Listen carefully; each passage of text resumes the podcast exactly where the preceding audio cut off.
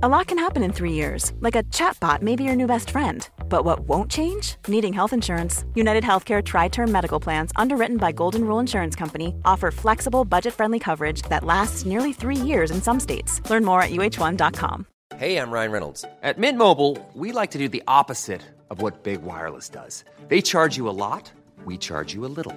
So naturally, when they announced they'd be raising their prices due to inflation, we decided to deflate our prices due to not hating you.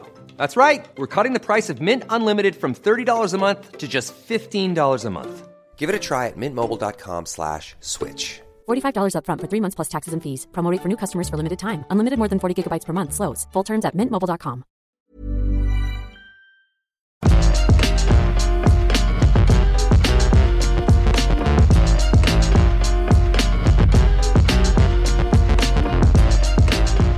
have no introduction for this, Josh Brown. I stayed up until 2 a.m. getting through Final Fantasy VII Rebirth. Haven't finished it yet. How are you feeling? That's two 2 a.m. nights in a row for you. Why? You are going to be a dad in a month. You're not wrong. I tell you what, so I need to make the most of it right now. Although, in theory, the child would keep me up until 2, 3 in the morning, so maybe it's training. Great point. If you can Thank you. train your brain right now to just kind of stay up for most of the night when the child needs you, Yeah. you'll just be gaming anyway. So you can just pop in the next room. But unfortunately, what if you're in a game you can't pause? What if you play it online? Oh, Oh, maybe there are certain things more important than the online game, unless it's Helldivers 2, in which case that child can wait. Did you see um, that mad Bradley Cooper quote going around on No. Twitter where he was getting? I mean, it- I've been fascinated with Bradley Cooper. Not to Why? immediately derail this thing. I love He his new movie where he's an old man. He just keeps saying weird stuff. Right. He keeps saying really strange things um, on Bradley Quota. Uh-huh. tour for Maestro. And the other day he was like, "My kid, you know, we, when it was first born, I don't, I don't think I loved it for, for a long time." He was like,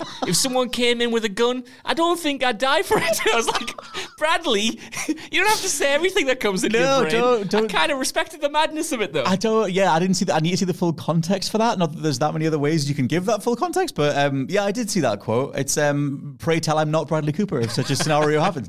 But um, yeah, I, I tell you, this is the UBP, the UBP, the, UBP, UBP. the Untitled Banter podcast, of which an intro I have done in reverse, but it doesn't matter because that's Josh Brown. Hello, Scott Telford. Hello, where we get through as many questions, talking points, etc. that people have submitted. Um, I did want to say though, in regards to sleep, before I get to everyone's lovely questions, I find that I sleep better. This is maybe such a stupid thing to say. I sleep better, and I enjoy sleep more when I've stayed up later the previous night. Like I like a good long sleep as much as the next person, but I used to stay up until one, two, three in the morning every night, Yeah. and then get about six hours on average, five hours on average, and I would be out like a light, but I would sleep all the way through. wasn't tossing and turning. I'd get up, it would be a living hell, but I'd get on with my day, and I'd stay up until about three a.m. again. Now you can argue that's not very healthy, but I think I was happier, and I did it. I did it again, or I've been doing it again with Helldivers and Final Fantasy and Infinite Wealth in, in like in a row, um, and I'm I'm kind of loving it. I was so Yeah. out like a light this morning, and I, my vision's a bit blurry right now, but I had a lovely time, and I'm just thinking like, is this what sleep's supposed to be? You're supposed to be like out like a light, but as opposed to you go to bed at a reasonable time, and I Yeah. just toss and turn. It's 4 a.m., it's 5 a.m. I'm tossing and turning. I, I could have been gaming. No, that is interesting because I think a lot of people have, you know, obviously different sleep patterns, but hmm. some people can oversleep very easily. My hmm. partner, she always oversleeps if she like even just goes to sleep until like nine o'clock in the morning or something. She'll wake up and she's like, "That's my day ruined. I've Right. overslept." And I'm like, "That's interesting because I can sleep until two p.m. and not oversleep." You know what I mean? um, I will say though, it, when I was off for four months, right, you would think that because I wasn't doing anything, I would have the best, most relaxing sleep ever. Those were some of the worst sleeps because I wasn't doing anything during the day. haven't tied yourself out. And I hadn't tied myself out, and it took me ages to get to sleep. Usually, I go, I hit the pillow, and I'm gone in five minutes. Right. And for whatever reason, across those four months, it was like an hour. You hit the an floor. hour and a half. I was both my Valentine once. Certainly did. The the the, the tears did fall and they crashed around me. Only tune I know. Um, but the point is, yeah, it was it was a strange realization of. Hmm, maybe I need work to knacker me out so I can do that magic trick of falling asleep in 30 seconds. I always thought, right, this is the weirdest thing. When you're, I, and I don't mean to ruin everyone's day or night as You they're listening to this, but I always find that it's weird go, when you're aware of going to sleep.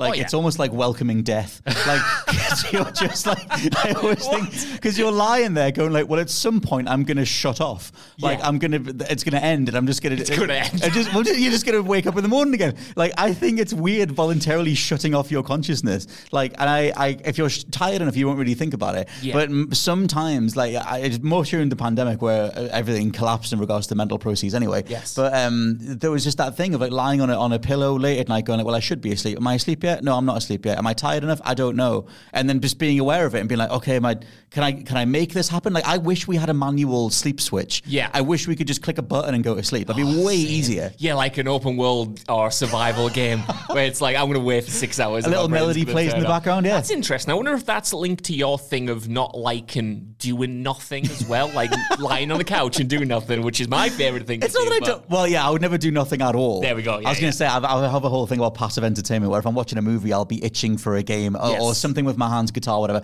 Unless it's a really, really, really good movie or TV show. Anyway. No, no, I Yes. want to add one more thing to this. Yes. And I've already forgotten it, so this segue is completely pointless. Um, no, I've, just, I've never thought that, and I'm really interested to see if other people do, like the turning your consciousness off thing, because I always think of dreaming as like my consciousness continues. And I don't know Mm-hmm, It does. why, but ever since, I've always like dreamt, but like since I've been on this medication, especially, like the dreams were vivid. Right. Mm. So I was like looking forward to sleeping to see what dreams were going to come up, because some of them were scary, I used to love of them were that. lovely. Yeah, when I was younger, I used to love dreaming. I used to love the idea of, um, or I still kind of like the idea of lucid dreaming. It's like before VR was true. Yeah. Like it feels like lucid dreaming was the nearest you could get to a lifelike video game that you can control. And I was like, well, I can't fly in real life. Maybe if I, and when I was a kid, I was like, if I dream about it hard enough, Yeah. I'll dream Yeah. that I'm Superman and I can fly around. Never happened. Never, never give me that. It was always like, oh, you're on a playground and here's the bullies again. It was never what you want. my brain started to trick myself uh, because it knows I can sort of see the matrix over the past year or something. Um, I've always been able to, well, not always, but kind of been able to recognize when I'm in a dream. So if something bad happens and it feels real. In the narrative of my head, I go, "Oh, don't worry, it's just a dream." And I had one of those dreams the other night where everything was going Hmm. wrong, and I had the epiphany of, "Oh, not to worry, it's a dream." And then I woke up, but I woke up inside another dream, and then I was like, "Oh no, it was real." No, no, no. It tricked me, and then I woke up for real. So it was a dream inside a dream, and I was like, "You bastard!" That's brain. nightmarish, yeah. How have you done that to me? How have you gotten past my firewall? What Chris are you Nolan. up to? Chris Nolan sitting to the side with a, a mind control device. Um, but yeah, we'll get through as many questions as we can. One from Mouse Hands who says, No question this week. Just want to send some love and support to Josh for going through therapy and taking a flight. Shout out to everyone who takes mental health seriously. Everyone deserves to be happy, healthy, and have their voices heard. Let's make 2024 a great year. I just wanted to echo that as loudly as possible. Man's about to do his little flight on Sunday. That's a It's lovely gonna be surprise. lovely. Thank you very much. Yeah, I'm crapping bricks, Scott Tilford. I'm, uh, I, You get free peanuts, man. Every day I go to my partner, I'm like, I'm on a flight this weekend, you know? And Yeah. she's like, I'm sick of hearing about it. Like, shut up. I don't, I don't care. I'm flying away night. from you, Yeah, I'm flying away from you. No, it should be okay. The fact that it's, um, I've not completely broken down is an improvement. I, you know, yep, yep. I, I can't say I'm 100% well, but it is an interesting marker to Mm-hmm. look at where I was last year and now where I am now. And I think that's always important to put things in perspective Mm-hmm. because you might never get 100% there, but you're always hopefully moving, whether I it's up think- or down. Yeah, I think as well, which is good for a plane you don't you want to go up first. Yes, first anyway. do. I um I think you should do the thing that you talk about um where you channel things through art and expression and creativity and have Hmm. maybe some sort of journal, maybe some sort of note taking exercise, maybe something like that that'll ground your thoughts in a way that would get you through that process of at least getting up in the air. Well, and then you can enjoy the view. It's funny you should say that. I actually well, I had my said on the wind up had my first therapy session Mm. this week and got some uh, things, some homework as she described it to do that is Right. very similar. So I might take them along and uh, at the very least, even if it doesn't help me, I'll chart those thought Yeah, man. Mm-hmm. processes, be able to take them back to her next week. Made an immediate mistake, by the way. I uh, I don't want to tell the taxi driver story actually, but I accidentally phoned Jules Gill and he thought I was getting um, killed because the, the taxi driver was swearing. Maybe we should wait. That him. Jules can do his side of that story when he returns to the UBP because I have not even talked to Jules about this yet. But some sort of um, what do they, what do Americans even call it? Butt dialing. Butt When you dialing, butt yeah. dial someone, but you did it, and then there was too much noise, and Jules thought you were being killed. He so did, that's, yeah. I was. fun. It was. It was just a lovely conversation with a taxi driver, but it was a, a like a sweary, jolly taxi driver, and Jules was like, "You all right, man? I just heard someone swear, and he sounded like he was having a go at you." And I was like, "No, I was in therapy while this happened." Anyway, what Yes. was the point of the story? Can't remember. The point is, uh, I hope Therapy, Ireland's good. Yes. therapy, working on stuff. You said you'd made a mistake so far, but I don't know what that was. Um, you said you did something right. It wasn't not buying Tekken 8. We know about that one. It wasn't not buying taking it. I can't remember what the mistake was, Scott Tilford. That's fair enough. It doesn't really matter. Maybe I'll have to work on that as well. Maybe, maybe it'll be saved up by your subconsciousness. Question from HP Buncraft, who says, "Hello, Scott and Josh. I created an X account so I could ask the UBP this. I never go back to single player games after finishing them. Do you have any single player games that you feel are worth playing or still worth playing after completing them? Not replay, but continuing to explore the world. That's a very key distinction here. That is a key distinction because I was going to say something completely different without that Same. I was gonna. Yeah, I'm gonna. The ones where I want to go back and just live in the world more. Yeah. Um, I'm gonna go with Ghost of Tsushima mainly because of how I played that game, and I didn't. I was doing some of the question mark stuff, doing some of the random points on the map, but I loved um, the whole idea of just being the Ghost of Tsushima by the end of that game and just just looking after everyone, like uh, dipping in, sort of making sure all the civilians are okay, being the the Batman of that island kind of thing. Um, I most of the time I find that most games give you that last save thing. Yeah. Um, God of War was a really good one. Um, God of War Ragnarok, where I just liked mopping stuff up. Um, I have one at the minute. Um, which is tied to a thing. It's in uh, Like a Dragon Infinite Wealth. Um, but I'm kind of going to wait. I'm going to wait a little bit until people have played a bit more of that game. They put something in the trailers for that game that gave away a major plot beat in regards to Kazuma Kiryu and what's happening with him. So it's technically not a spoiler, whatever. I would still be annoyed if I knew it beforehand. Right. But one of my favorite ones of these is in that game, but it fundamentally relies on a spoiler. So I'm going to give it a few weeks. and at some point, me and you will talk about it. Maybe it's on the winder, maybe it's on uh, the UBP or whatever. That game's phenomenal, but there's something in there that reminds me of that. Do you have any game worlds you want to live in? You know what? I used to have loads. And actually, first off, thank you for making an X account and joining that hellscape to uh, Yeah. uh, ask us the question. I it's just it's very nice. It's, it's a very that. nice reason to do it. It is, yeah, isn't it? Make sure you disconnect every day. Very much appreciated. just don't do anything else. Thank you very much. Hopefully, these uh, answers will satisfy us. we'll, we'll make it all worthwhile. Anyway, Yes. um, I used to do it all the time, but I don't do it much at all anymore. Like when I was younger, I remember like just jumping into Crackdown, Mm. especially to just you know mess around in that world for a little bit, blow up a load of cars, see how much anarchy I could cause. Right. Grand Theft Auto, of course, just living in those worlds and going in for a hit. I still Mm. do that sometimes now, where I'll jump in GTA Five or jump into GTA Online to see how my custom characters up. What what's he up to in his apartment? I don't know. Drive around the streets. He's changing his clothes bit. by himself again. He certainly has. He's singing in the shower, which is very, you know, realistic actually. Um, but these days, now the way I play games is I like to mop up all of that side stuff before I finish the main Oh, okay. campaign. So it's actually very rare that I go back to a game just to exist in the world. Honestly, the only one I've done it with recently is Spider Man Mm. because the swinging is so good, and sometimes I just like a hit of that. But otherwise, I like to kind of almost complete the game before I complete the game these days. I'm way too spoiler phobic. Like it's, I'm definitely got that at the minute with Final Fantasy Rebirth, where I'm like, I need to get to the end because I need to see what this big story scene is. And I need to know what you guys have done. So we've talked loads about like how much you divert time between main stuff and side stuff. Yeah. And I can't do too much side stuff because I'm too aware that I'm not progressing the main story, and maybe I'll see a spoiler somewhere. That makes sense, though. Which is like, yeah, in this case, it's it's the thing that's being talked about. I think the difference is now that it's not like games are cheaper. In fact, they're more expensive now, Hmm. obviously. But there's so much access to games and there's such a variety of game pricing that there's always something for me to play. Obviously, I have Hmm. more money now than I did when I was 15, 16, when I had no money. But Uh-huh. even just the introduction of like a Game Pass or a PlayStation Plus Mm-hmm. means that if I have those subscriptions, there are literally thousands of games vying for my attention. You know, we talked about this yesterday. The media bandwidth that you have now is so bottlenecked, I find. Yeah, so it, I find it harder to justify going back to a game for just to mess around when I when I know there's probably something else that I kind of want to mm. get to. And just personally, my, my my drive to stay in a game world now just weirdly finishes once the main story's complete. It feels wrapped up. Un- there are a few exceptions, like a Bethesda RPG, for instance, that I will go back. It's kind of impossible to do everything in those games before Yeah. you finish it off. But a Ghost of Tsushima, you know, we, we've said before, I pretty much finished everything and then did the final missions. Yeah, yeah, I like a, a main thread. It depends how it's done. Like, I like the idea of a main, the final main mission being the bow on that entire experience, and you're watching the credits going like that with Thanos style. That was good. Like I'm, I'm breathing that in. Um, but also like certain stories are told in a way where you do the main stuff, and that reinforces why you then live in that world. And I remember in Ragnarok's case, like I mentioned before, like the the state the Kratos ends up in, it makes sense that you would then go out and do as much as you could, kind of thing. But it's also weird because as a player, you have to you have to choose when you're done, and Yeah. it's like there's no like final state then you're just mopping stuff up, being like, well, I think the realm's in a good place. I'm going to step back and just kind of leave it, which in a way metatextually works for where his brain is at. Yes. but um, but still, yeah. I think it. I think this question is really interesting as well in the context of live service games, which rely on people coming back That's just for another hit, just to explore a little bit more, to grind a little bit more, to kind of check in and do Mm. your dailies. That kind of loop has never resonated with me, which is probably why I'm a little bit harsher on live service games because once I've kind of finished the bulk of the main content Mm. or like the main side missions. What, like why would I go back to Suicide Squad? For me personally just to grind out some more mi- missions to replay uh, grind out some more weapons to replay missions I've already done. It's kind of why I fell off.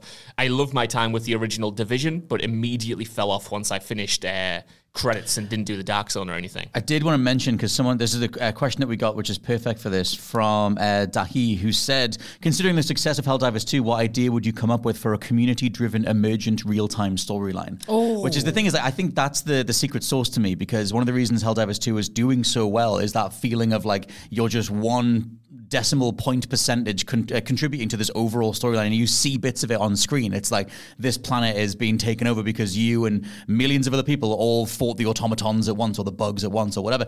And um, during the week you had arrowhead reveal that they do have a dungeon master they have a dm um, a member of staff i think he's called joel or jack or something um, who is literally in charge of reinforcing the planets or changing some of the storylines or unleashing certain set pieces on on the global audience. And i was Yeah. like that's effing awesome. Yeah, man. Why is that? Why was that not a standard thing for so many live services? Because um, the live service storytelling side of it, we haven't really had the two married yet. Um, and I always thought it was weird when you're in a multiplayer game and they make you all watch the same cutscene. Yeah. Because I'm just like, it's just a weird thing having like a storytelling device in a multiplayer thing. But doing it through gameplay is great. And like right now, the Helldivers community or the Helldivers players know about what it felt like to lose a planet like last week. Like Yes. um, Malevelon Creek or whatever it's called. And we all fought in that battle, quote unquote. We all lost in that battle, and we have like a story. There's a weird like narrative reason there. Yeah. Um, and it's just great. And it's like knowing that they're in control of that, and they have all these. Set, they said they have set pieces lined up. They have all these things ready to go based on how people perform, how the story goes in a wider narrative sense. I absolutely love that stuff. Me too, man. I mean, I don't play Fortnite, but I have no idea why more um, companies haven't ripped off its approach to live service because I don't play the game, mm. but I'm still excited every single time there's a new season with a new event. Like, I wish I was there to battle Galactus. You know, I was Right, watching yeah. some of my friends do that and have that experience, or I wish I was there when the map completely changed or mm. blew up or whatever. Mm-hmm. Those big events that have actual consequence, I think, are just incredible at bringing a community together and giving you an, a reason above just the regular grind to mm. keep returning to these live service games. You know, we talked for months and months before the Avengers dropped in 2020 about how that kind of superhero sandbox would have been perfect mm. for those moments. Have, you know, a villain drop into a part of the open world and, you know, introduce a story with him with an original narrative and, you know, more interactions and maybe even a few levels and more gadgets and mm-hmm. weapons and stuff. And it's a reason to jump back in because it's kind of consequential. You know, I think Call of Duty Warzone could do way more with this idea as well. It's had a few interesting ideas in the past, like when Verdansk, the original Warzone map, got nuked. Right. That was a really cool event. Um, that was, you know, exciting to experience in the moment because it is a once, literally a once in a lifetime op- uh, opportunity because that's not going to happen again. That map has been nuked. It went away. The map might come back, but that event won't. And I Right. think, you know, that element of eventizing the live service narrative. I don't know why that's not more of a thing because No. at least to me that's the most exciting part of what a live service can offer that a regular game can't. Totally. I think that whole idea of like in the Avengers case, we, like I'm sure it was talked about at, at some point before the Avengers came out. That idea of, um, oh hey, such and such is loose in the city, you better respond now, kind of thing, and it's like a reason to dive on. It's a bit Pokemon Go-y of like, oh this uh, this you know rare creature is like over the road, and you should go to this other city and see if you can retrieve it or whatever. There's cool things there that you can do in a, in a live space. Um, for me, that idea of uh, coming up with what would you do for a completely like unique uh, new real time storyline. For me, it's all about like alien invasion stuff. Um, I love. I would in Helldivers uh, have Predator drop into that one of those planets. Don't tell the community what it is.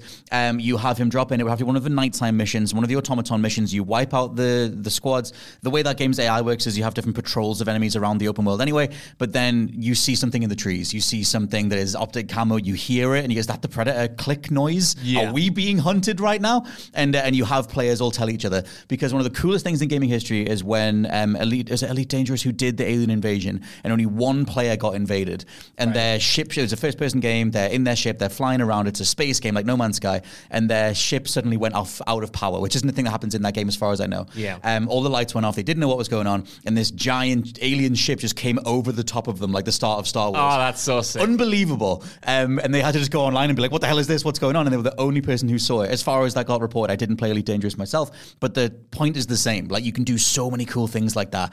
And things spread like wildfire online. Like, you know, look at the Willy Wonka thing right now. Yeah. And it's like, if one person experiences something, they can catch, capture it, they can put it online. Um, I just, for me, it's it's all about sort of um, the surprise and the buzz and the, oh my God, is that in my game? Like, uh, I bet I should have a look and, and whatever. And then contributing to that overall sort of um, completion state of like, well, I'm going to go and hunt the predator. He's somewhere on this planet. Um, let's get the boys together and see if we can go hunt this thing. No, I love that, man. I love that idea. I think anything like that that retains an element of mystery and surprise.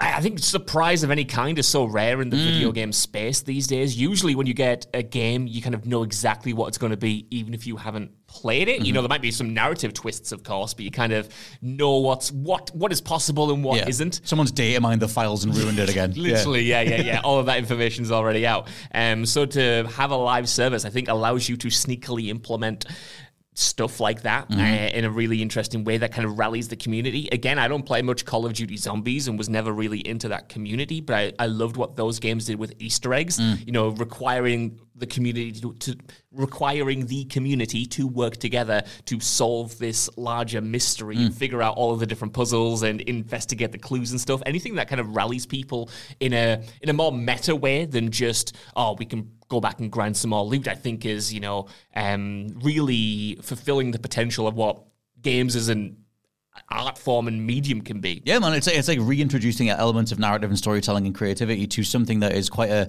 a boring online framework. Like, here's your dailies, here, here's your weeklies, go grind them out. Aren't you having fun yet? Like, it's such a boring corporate way of approaching a set of systems that could be so much more fun. Um, question from Tarnished Yaz, who says, "You awesome dudes with physical media slowly dying. What has been your oddest game purchase? Mine has to be Metal Gear Solid 4, which I bought on sale, but I hadn't bought the PS3 yet. I was I used it as an incentive uh, to do overtime to buy the console. Hope you both have a fantasy, a Final Fantasy style week. Um, I put this in here because you collect way more old school stuff than I do. Like I have my old school game collection, but it's rare that I have like um, that's all emula- emulation. Whereas you have your PS2 still hooked up and everything. Yeah, I buy a load of old crap all Yeah. the time, man. It, like much to the chagrin of the space that's left in my flat. I've got I've got a load of old crap, Scott. I've got a load of old odd games that I Uh-huh. think would be perfect for this. I've got GI Jockey on the um, PlayStation Two. It's not a here. G1 jockey. G1 Job, GI Jockey. Imagine that. Oh, I've just got a great million dollar pitch there. Why does that not exist? GI Jockey? Horses with guns, Josh. Listen, he's a jockey, but he's also a Yeah. GI. that writes itself.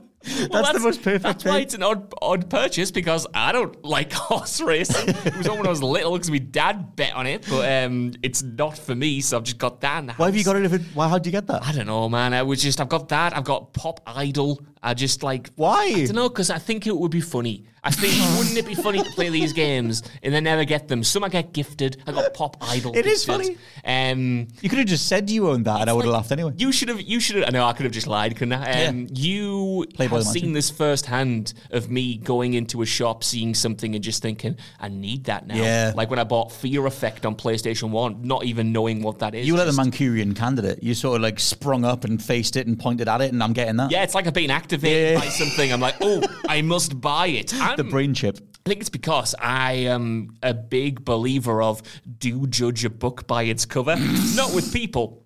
But in terms of media, like that's the way I buy books. That's the way I buy games. I mean, how many games have I just bought by looking at the cover for them on the recently announced, Oh, every single uh, one. Mm-hmm. recently released uh, PlayStation Store or whatever? So I do that a lot. So yeah, I think G1 jockey Pop Idol, and I'm currently eyeing up.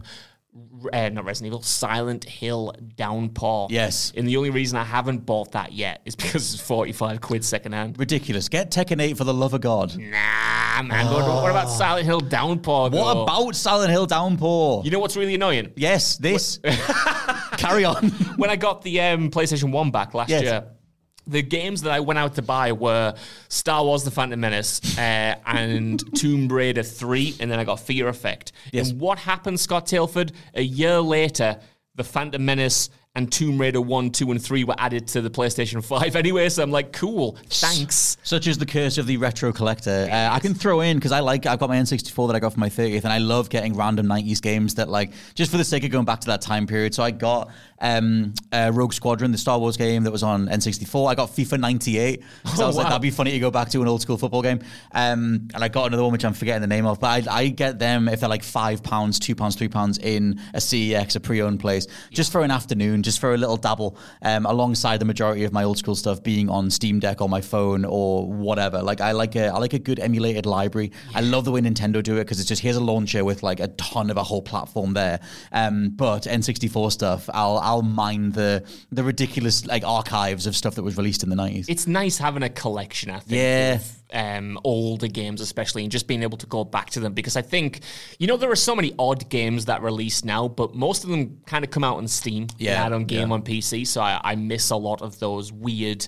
Uh, indie titles that release so Mm-hmm. i have to go back to like the ps2 era to get those strange games that you just can't believe exist like the sopranos road to respect which was absolutely um it was something. it was certainly something. It provided me with an excellent day off. I remember playing through that entire thing. You know, games like that where you just think, "What is this? Yeah. Like, why did this come out?" And it, I like investigating them. I remember, um, shout out to Mike Bithell and the Play Watch Listen podcast, but he said that uh, nine times out of ten, when those things existed, they're just promotional materials. They had some money left over in the budget to greenlight something um, on a game level, and the, the average game budget um, price was so much lower back then that you might as well do a game tie-in. Yeah. um, which is why all those games were so crunched to death when they were being made. They're so terribly polished.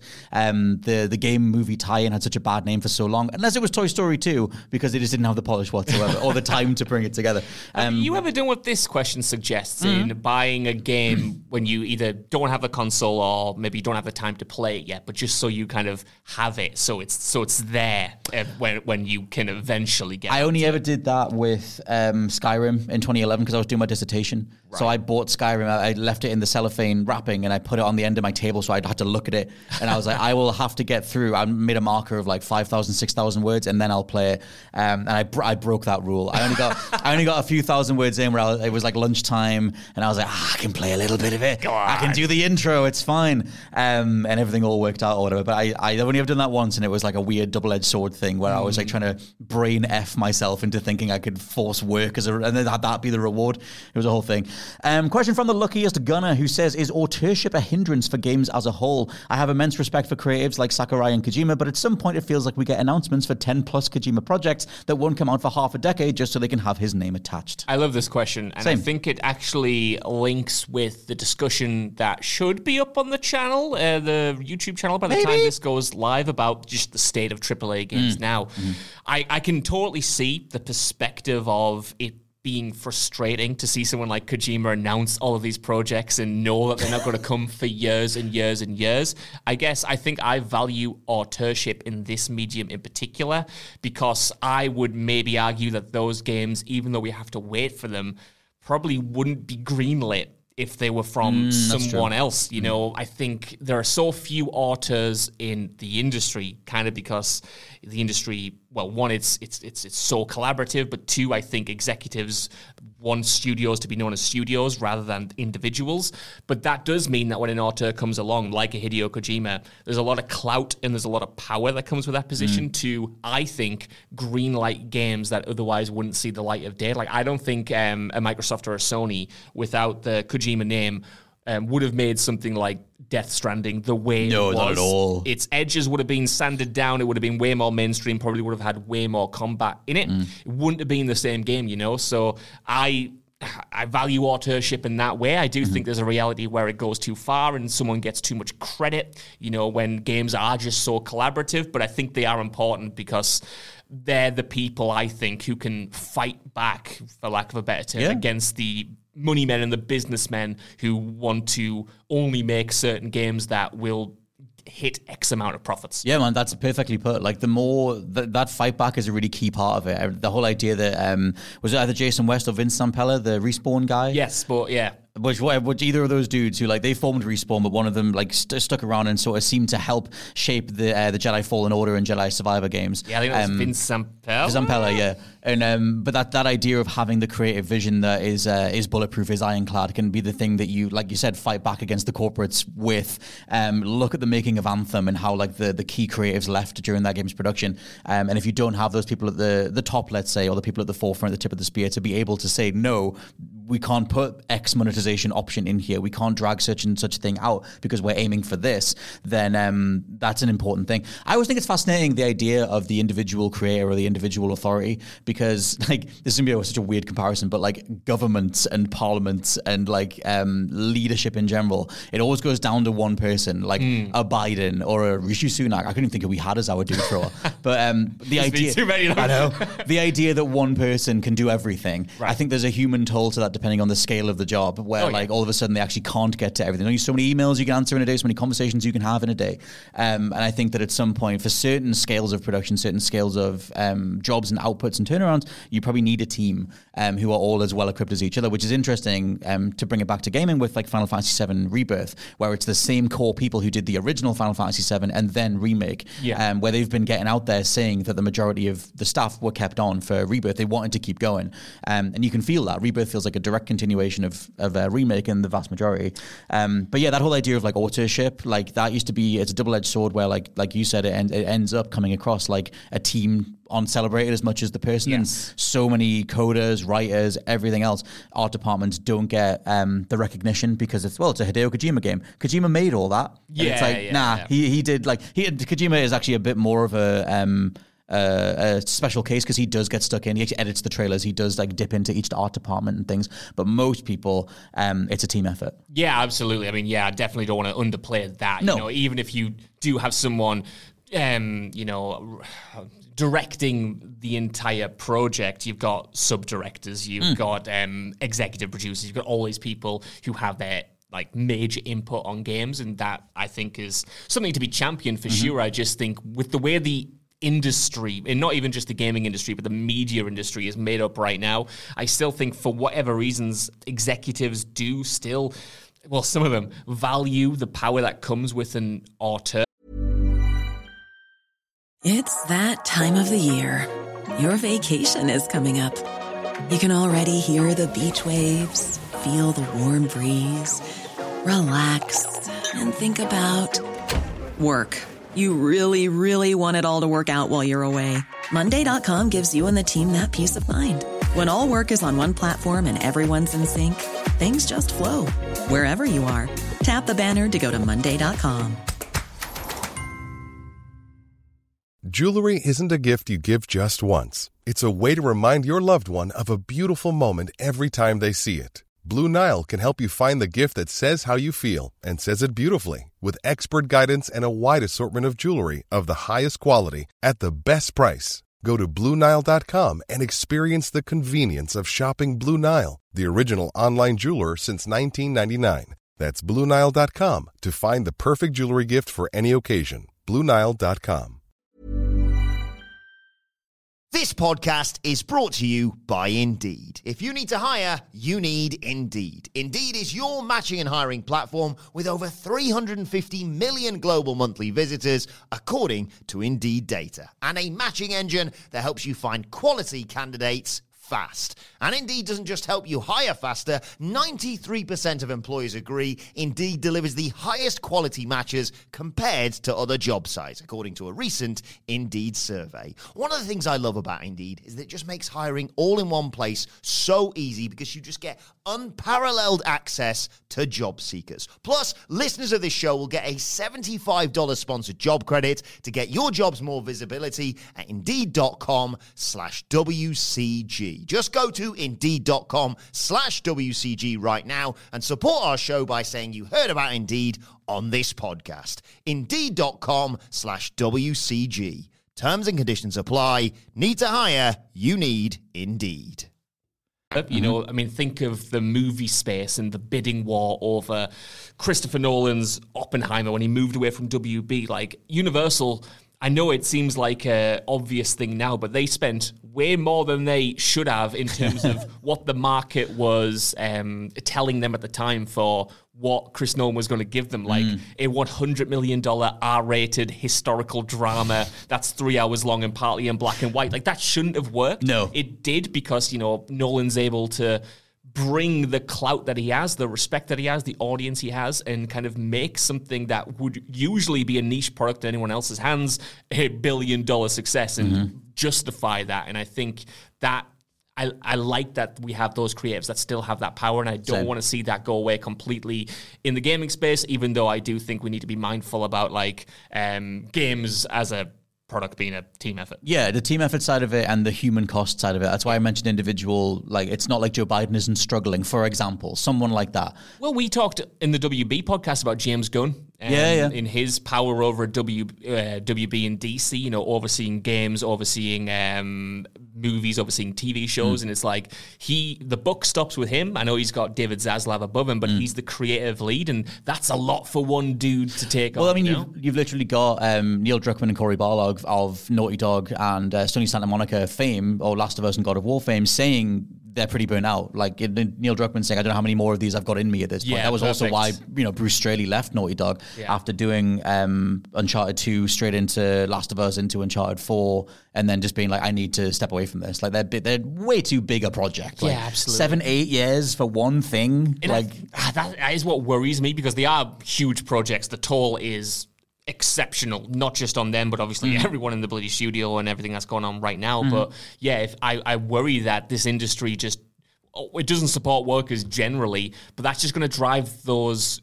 key creatives and those auteurs out of the industry. Like I look at Neil Druckmann and I see the games that he's made and I love them, but him saying, you know, the toll is too much, I've only got a few left in me, he's now got avenues to go into um, television if he wants to. He's got that caliber um, in terms of you know writing the Last of Us TV show, being a core um, executive producer on that, like core showrunner.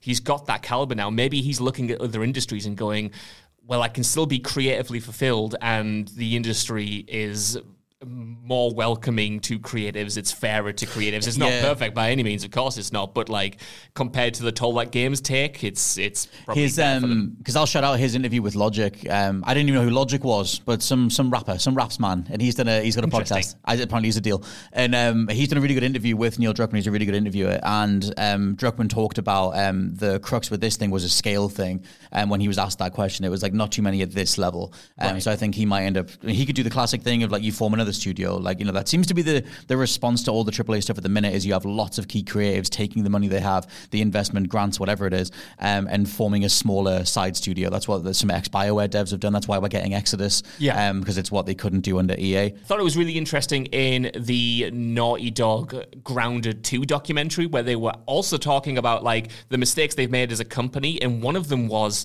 promoting creatives um, to the position of manager. And they were saying like it makes sense for um, you know, like those people who are doing really well on a story front or a programming front to be promoted, but why is promotion people managing and not the creative side. So they were talking about how they introduce two different roles. Like mm. they've got people who will, um, you know, become managers and manage the floor and manage people's workflow and stuff. Mm-hmm. And the creatives can get promoted into other roles where they keep being creative. They've just got a bit more control. They've got a bit more power. Probably got a bit more salary. And I think mm-hmm. that's important because not everyone. And, and I'm speaking for myself at this point. Not everyone's aspiration is to just climb the corporate ladder Nah, and same. get more money and become a manager. Like the fact that our society is kind of built around that template is weird to me, especially it, that that carries over to creative industries. So Especially I- when so much money is in the creative vision, is in actually bringing the thing to life. Yeah, like, yeah. and I think that's is what's kind of pushing some people to go and create smaller studios where they kind of have that creativity back because it must. I mean, again, from experience, like the further up the ladder you get, the more responsibilities you have from management and corporate. Mm-hmm. And like, does a creative want to spend all of their time? You know, talking about spreadsheets and talking about like keeping the budget. No, they don't, Josh Brown. under wraps. And uh, It Scott, sucks, Josh Scott Brown. is giving me a very knowing look over there. Himself recently having a promotion, and I don't mean to uh, single you out or anything. I'm No, man. certainly just talking about it generally. Um, but I think that is, I mean, like I said, it's something I I reckon with. I'm like, what am I going to do next? Because Yeah. if I keep climbing the corporate ladder, eventually I'll probably have to be a manager. But I don't want to do that. So is would it be better to you know?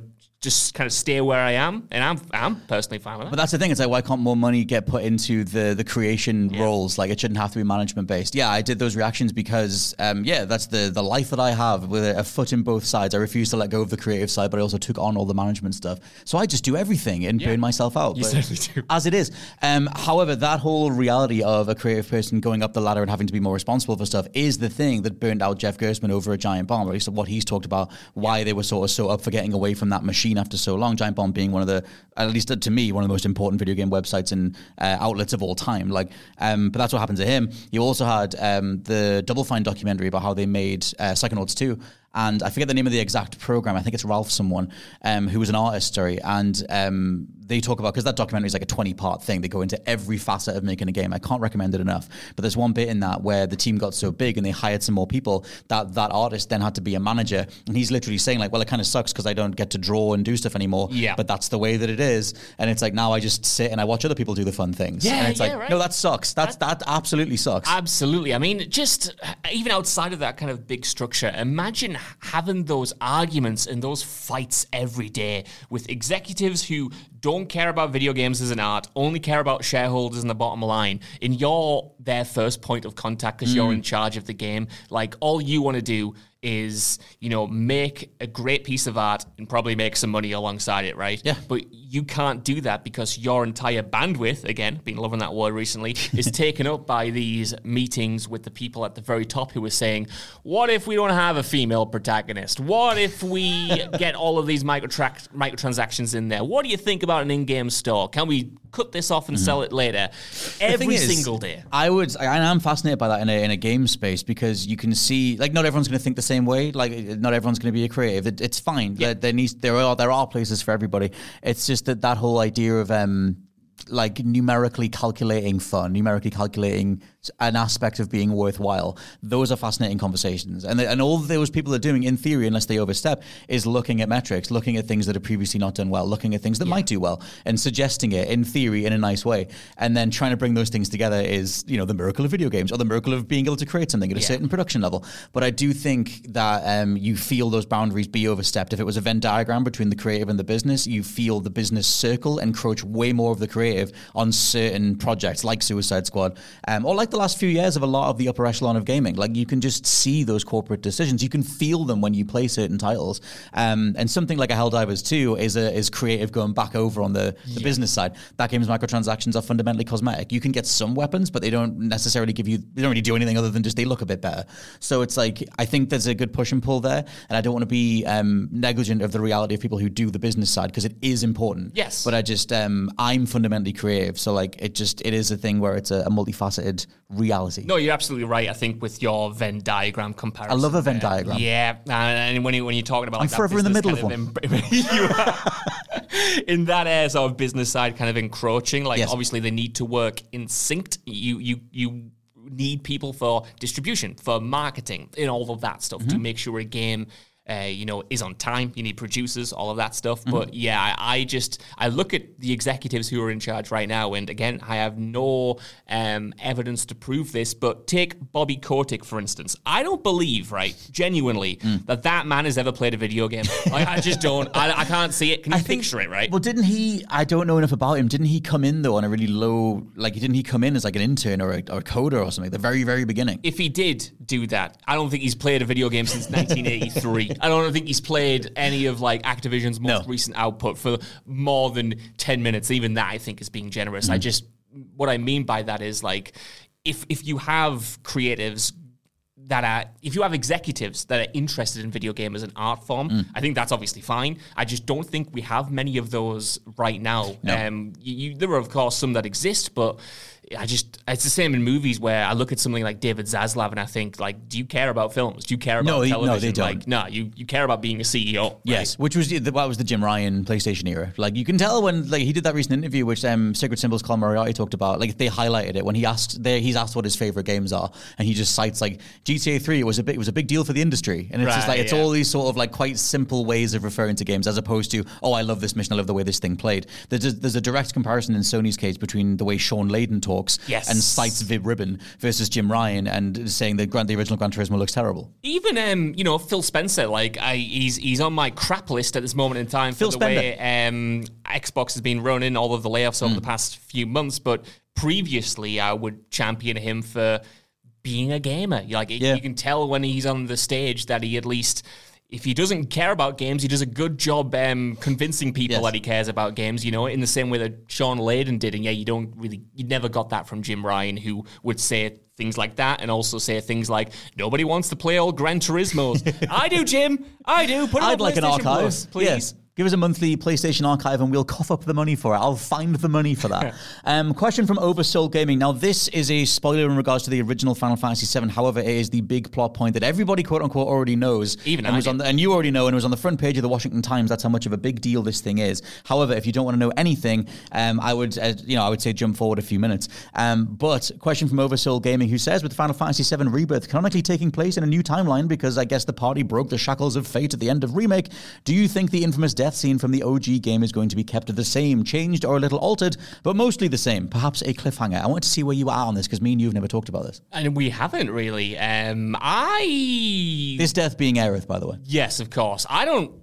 Well, I've not played the original game, but I've, obviously hmm. I know the scene. I've seen the scene. I know its importance in hmm. gaming history. Um, so I don't have much skin in the game. So I don't really mind what they do with it. I don't think it would be sacrilegious if they took it away. That said, I do want to see it still happen, but it probably will happen within a different context hmm. entirely. I think they'll they'll definitely a spin on it. It won't be scene for scene, or if it is scene for scene, it'll have a different importance. I think you know we saw it with with deaths that happened in the original game happening different or not at all to what happened in the remake. Mm-hmm. And yeah, I think that, you know, it's probably going to be a scene that sparks a million articles and a million think pieces and a million video essays. Mm-hmm. And I'm looking forward to that because there's so much anticipation around it. How's it going to happen? Is it going to happen that it's perhaps the game's biggest talking point? Yeah. Do you? I guess yeah. Like the, the idea of like remix and stuff. I'll not be specific at all. I've only played Rebirth for about five hours, um, but in those five hours, they've already done some specific, some really big, bold things that weren't in the marketing. There were there was shreds of the specific scenes I'm talking about in the marketing, but their full context wasn't there. And the way this game opens, me and Sai were both messaging each other last night, just going like, "Oh my god, what?" Right, Like right. The, the first five minutes is is very fun. Um, and that's something that they've barely shown, if at all, really. Um, and so there are things in here that are um, that allude to a level of confidence I hope they have throughout. Yes. Because where I am, five hours in, it's a bloated open world Ubisoft thing, and I'm the open world stuff is like grinding me the hell down. Um, but I'm there for all the story stuff, and what it is one of the most iconic scenes in gaming history. It does get referred to as the sort of um, the Luke, I, you know, uh, no, I'm your father from Star Wars Yeah. um, of gaming, and uh, and it is the thing that's propelling me through the story. Like I don't care about the bloated open world stuff. I care about the characters. I care about what you're doing with this canon, um, and I'm curious what just what the hell they're doing. They're, yeah, You know, a part of me, you know, you know when we saw Zack at the end of Final Fantasy VII Yes. remake and he was alive, Mm-hmm. and that was a huge surprise, even to someone like me who hasn't played Final Fantasy VII but knows the story, knows how things are quote unquote supposed to go. Mm. you know bits and pieces. I know bits and pieces about certain characters. That's about it, right? I can't Um, wait for you to know the full story. It's going to be awesome. No. Unless they change it. Well, that's it, right? But like when that Zack thing happened, and you kind of saw him, and it was like, oh, they are doing things different. Like things are. This is not your daddy's Final Fantasy VII. I almost, God, I don't. I, I got such a pop from that, but I wonder how it would have landed if they saved that big everything's different reveal for Aerith not dying in game two, mm. and then suddenly for game three, everything has changed. Mm-hmm. You know, I, I wonder if they dragged that out a little bit more until that moment. Would it have been more impactful? Because now I have expectations that things are different. And that I is think- also cool. But Yeah. um, I, I, but I think both are really interesting. It's so. They, we so we talked so much about um, AAA design, the amount of money in the industry, the idea of authorship and everything. This feels like, and it's so rare to have something be this big with this much money on it. That entire, I would argue, an entire company is hanging on this thing because of how much money Final Fantasy VII makes and how Final Fantasy VII remake bailed Square Enix out of the dip they were in after losing all the money on the Avengers. That it still feels curated and authored and authored as well.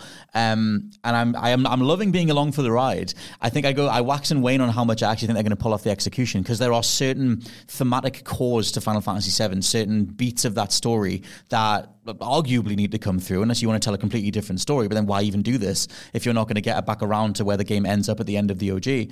And so like I'm just curious. Like every time some of these big things happen, like the end of remake from 2020, where we're fighting time and fate and destiny itself Yeah. to justify our own existence, which metatextually works as the remake justifying itself. You have the whispers, all that kind of stuff.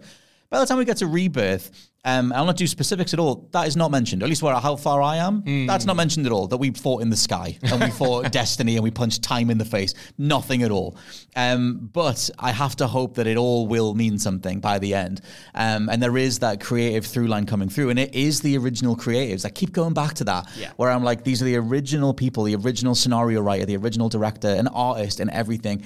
What are you guys? What are you guys trying to do with this? Um, and uh, I, I'm terrified to be honest, because I just I love the original so much, and it doesn't take away from that. The original Yeah. isn't going anywhere; they're not delisting it, but there's something about the originals coming back and then going again. And I keep going back to um, when they announced this in 2017 or 2016 at E3, and they said, um, you know, going forward, it was the the voiceover, which I think is actually Red 13's voice actor, Right. Um, but anyway. Um, saying, you know, the, the unknown journey is going to happen. It may bring fear, it may bring joy, but let us embrace what it brings. And I'm like, okay, this is some weird like tenet stuff with Nolan where he's like, I can't fully explain it, but I want you to go along for the ride. Yeah. And I just hope that it's all worth it by the end. As a lover of Final Fantasy VII, would you not prefer that this is its own thing that complements and is separate from Final Fantasy VII? Because I, for me, I do if- overall, yeah. If if FF7 was just kind of remade with modern mechanics and a modern engine, and it was kind of beat for beat, like that would of course be a, a, a project worthy of hype. But if you were going to spread it out over three games, for me personally, as like an outsider. Mm. The story probably would have been enough to get me through, but it wouldn't have been on the level of hype that it is now, knowing that things are changing and that No, no, like- unknown element to it. It's it's you know Resident Evil Four did it to a lesser extent, but the the way that plays with your knowledge of the original, I just think is a fascinating way to do a remake. Mm. Um, in, in a world where we have so many ports and remasters already, it's Mm-hmm. just that is always, especially when the original creators are on board, like you Yes. said, or some of the original creators. That is, to me, it's fascinating to see that play out on a big scale because it does make it this big talking point and it makes it bigger, I think, than what a Final Fantasy VII straight remake would have been. That would have been huge, but this feels like on another level now. Oh, totally. Like the um the the being terrified is genuine, being excited is genuine. Like it's everything. Um, I won't know till we get to the end of the third part, um, or at least what happens at the end of this one. I'll tell you what it reminds me of though, um, which is a bygone MCU energy. It reminds me of when you had Kevin Feige being out there, you had the Russos getting out there, and and everything felt curated. You felt quite safe going along for that. Right? I can't wait to see what they do next. Oh my god, this trailer. Let's mine that trailer, and and then they were wise to that, and they shot things differently, or they put a special effect in the trailer that it alluded to something else. They removed a character from a scene Yeah. to throw you off. The beginning of Rebirth is pure MCU payoff energy, where you're there at midnight and you're watching it, going like, "Oh my god, that's what that scene was." Oh my god, that like that's really fun. Um, and you can argue it's outdated. You can argue it's from a different decade, which it is. Um, but there is a fun there. There's a fun audience ride thrill to that that I never expected Final Fantasy VII remake to do at all. But they are doing it very well. They do have us talking, and they have managed to tick a box where it works for newcomers and veterans. It's just also terrifying because you're playing with it's the equilibrium thing. You're treading on my dreams. You're Yeah. like doing this thing where you're picking and prodding and pulling it apart. And the last time they did that was the 10th year anniversary with Advent Children, Dirge of Cerberus, and Crisis Core. And argue, well, I like Advent Children a lot, but Dirge of Cerberus and Crisis Core are below the bar, I would say, considerably, especially with Dirge of Cerberus and a lot of Crisis Core. Um, but still, that whole idea of like you went back to this beautiful little thing that you never intended to be this global dominating thing. Yeah. It's like if you give it another 20 years, someone goes back to Palworld and they pick it all apart. Like, I just, you've got to do it right. I you do, but I think I think the video game industry needs more of that terror. It totally does. It totally does. You know, we again going back to. I'm not saying don't do it. Sorry. Oh no, yeah. Mm. no, of course not. Of course not. Uh, I know, like you, like they said, it's it's an exciting ride Yeah, yeah, yeah. right? Like I want more games to have that sense of excitement, that sense of unknown, that sense of terror, um, and that sense of consequence. I think that's really important to me when I'm talking about story games. Like I Mm. want things to matter. I want things to feel big. What I'm going to mention The Last of Us Part Two because I always mention The Last of Us Part Two on every single podcast that I possibly can. But you know, if love love love that game, hate that game, fall somewhere in the middle, we'll be talking about that game for the next 10, 20 years. You know, we'll be picking apart those plot points. Should they have done that? Should they have done this? It was that right? How does that impact the original? And I think that those games are worthy of having. Um, it means that it's something that I can love. It's something that you can think didn't really need to mm. exist. And I like that with Final Fantasy VII that it is taking those big swings and is getting everyone talking, both fans and non-fans, about the consequences of the last game. Mm-hmm. They've also as well. It's it's like they've it's a Herculean feat what they've pulled off. Not only from the budgeting and finance side of it, and the reality of you know you had specific people like Tetsuya Nomura saying if we don't do this now, we're gonna die. Where old people were getting older. Nobuo Uematsu, legendary composer, godfather of video game music, literally said he hasn't got more in him. He's too old, and he's like it's too much of a mental physical toll. I can't keep composing.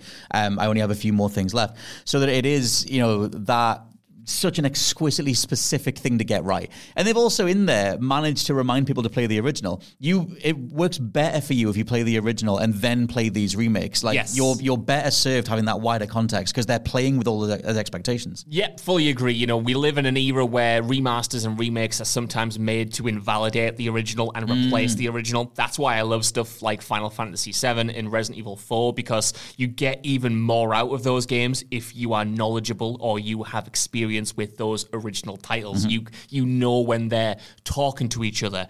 Like George Lucas would say, it's like it rhymes, Scott Tilford. It's like poetry. They both He always comes back as well. he always certainly does. They intersect with each other in an amazing way that allows both to exist and both to remain as Mm-hmm. iconic as ever. Josh Brown, we have time for one more question, but we will be kicked out of the studio in about seven minutes. So, last question from Ben Jammer, who says, "How would you define an RPG in 2024?" Oh, not a big one then. No, so many games have incorporated RPG-like mechanics over the years, such as XP, open worlds, and loot systems that the lines have blurred with action-adventure games. I would consider a true RPG to have organic elements for the player to discover. Yeah, I think the RPG label got watered down in about 2008 or 9 with the release of Borderlands. I remember Right. people describing that as an that was the first time I heard the word action RPG. Right. And that was so different from what I associated with RPGs at the time. And I mm-hmm. think as we get into an almost postmodern era with games, genres are just appropriated so much across the board that everything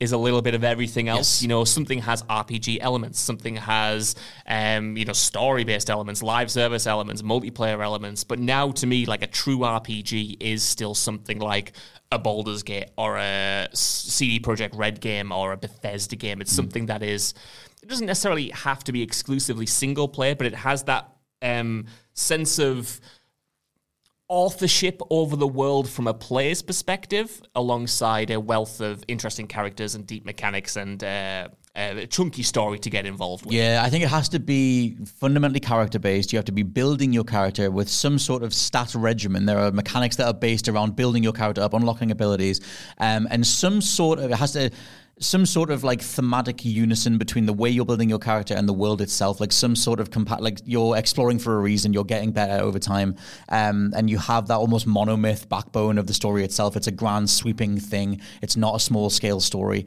I can't think of that many small scale single location rpgs there um, it tends to nearly always be a bigger thing. I don't think it's a prerequisite necessarily but it, it's historically it's always been a big thing. And i think i always i love jrpgs i love the tenets that make up jrpgs whether it be party systems different stylistic elements or whatever and I love the rise of Western RPGs, the Biowares, the Bethesdas. Um, you know, like they celebrate all of it. But I think there's something about going on a grand adventure that makes me think of the. Um, I'm forgetting the dude's name who wrote about the monomyth. Yeah. Um, Joseph, someone. The um, that idea of all these big sweeping stories fall into certain templates, and some of the best stories ever written, your Star Warses, your MCU's, tick those boxes. And I think there's a lot of like. There's a lot of um, monomyth DNA in RPG. And That it's is like, really interesting. It yeah. has to escalate to a degree. Oh, that is interesting. I wouldn't, surprisingly, wouldn't necessarily agree with. I think it has to. No. Well, maybe it does. I just, I just can't think of it. I can't think of a small scale RPG. It like they sort of invokes a level of time, character building, time investment. Like I guess I guess I would have to know specifically what you mean by scale because I would describe something as uh, like Disco Elysium is one of my favorite RPGs. Hmm. That's a ever. perfect one. Uh, but would that match your scale criteria? Because to me, that's quite small scale in terms of it's it's character driven. It's No, about, like, that- one murder. It's set in one city. You know, um, That's a weird one because it definitely has. That's something where I would say it's that's almost like a text adventure. Like that's like Escape from Monkey Island. Like you're clicking on stuff, you're interacting. Like it doesn't. It's not that it has RPG elements. You are unlocking stats. You're building like the thought processes. You're talking to a lot of characters, dialogue choices, and everything. Yeah. And it is a single location. Um, multiple locations, but it's not that big. It's what it's one like Oh, yeah. city kind of thing. Um, that's the best argument you could give me. That's to me. That's like almost. It's funny, man. Yeah, I love this question. Uh, to me, that's almost like the mecca of what an RPG is because It's a role. If you're literally Yeah. like looking at the words role playing game, I don't. I can't think of anything um, in the last twenty years, with the exception of maybe Fallout New Vegas, Mm. that gives you as much control over your character and what you do in that world Mm. um, as Disco Elysium. Like um, your main character, who's called Harry, Mm. um, obviously has a name. He has a defined history, but you can tailor who that guy is. Oh, yeah, what yeah. his ideological framework is, how he approaches the day, Mm. um, right down to like those granular details in his relationships with people, and such a, a a astonishing level that Mm. I would, yeah, I would. For me, that's like a a, core RPG that It, it totally, yeah, it definitely is in that regard. I mean, the thing is, like, I don't even want to put boundaries up. I think that it's interesting looking at the history of these labels and when they got applied to certain things. Um, and I have an affinity for what would be classed as the JRPG, whether it's the Final Fantasy, you know, Dragon Quest, Tales, whatever. Um, Disco works for the most part. It's just that for me, the DNA of that is closer to a, a text adventure, like in terms of because that you like you have all the thought processes that you're unlocking as Harry, um, which is the distinguishing stat element that would bring it more in line with an RPG. If I'm Venn diagramming, but if I to me like you're playing that character in as much as you're playing like Guybrush Threepwood.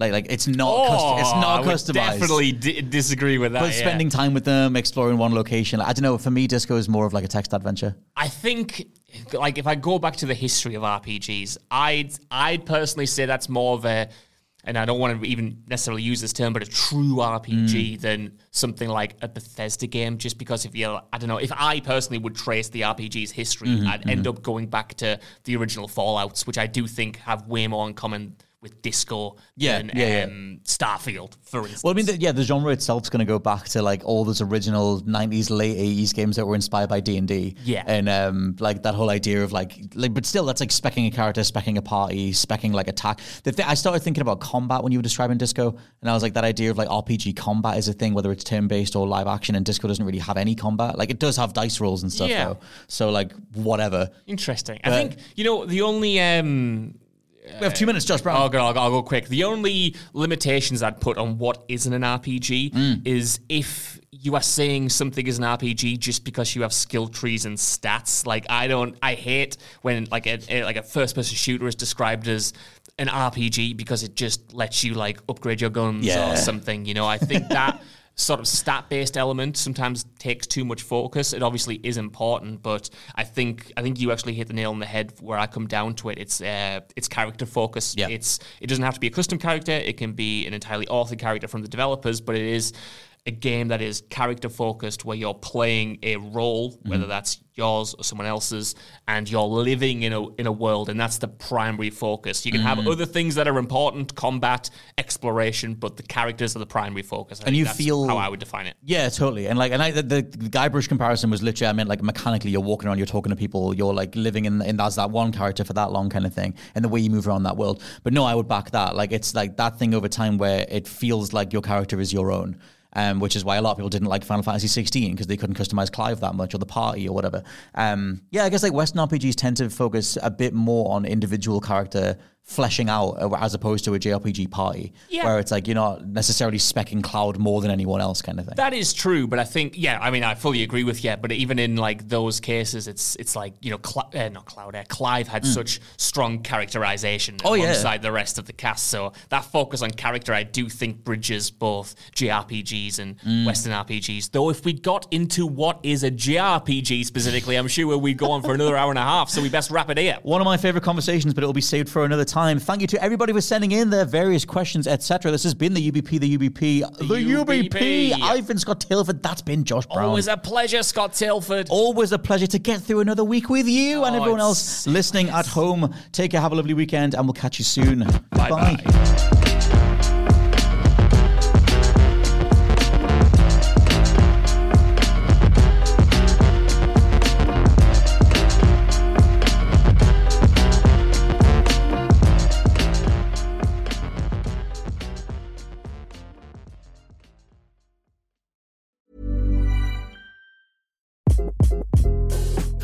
This is Craig Robinson from Ways to Win, and support for this podcast comes from Invesco QQQ. The future isn't scary, not realizing its potential, however, could be. Just like on the recruiting trail, I've seen potential come in many forms as a coach. Learn more at Invesco.com slash QQQ. Let's rethink possibility. Invesco Distributors, Inc. Hi, I'm Daniel, founder of Pretty Litter. Did you know cats tend to hide symptoms of sickness and pain? I learned this the hard way after losing my cat, Gingy. So I created Pretty Litter, a health monitoring litter that helps detect early signs of illness by changing colors, saving you money and potentially your cat's life. Pretty Litter is veterinarian developed, and it's the easiest way to keep tabs on your fur baby's health right at home. Go to prettylitter.com and use code ACAST for 20% off your first order and a free cat toy. Terms and conditions apply. See site for details. Hi, I'm Daniel, founder of Pretty Litter. Cats and cat owners deserve better than any old fashioned litter. That's why I teamed up with scientists and veterinarians to create Pretty Litter. Its innovative crystal formula has superior odor control and weighs up to 80% less than clay litter. Pretty Litter even monitors health by changing colors to help detect early signs of potential illness. It's the world's smartest kitty litter.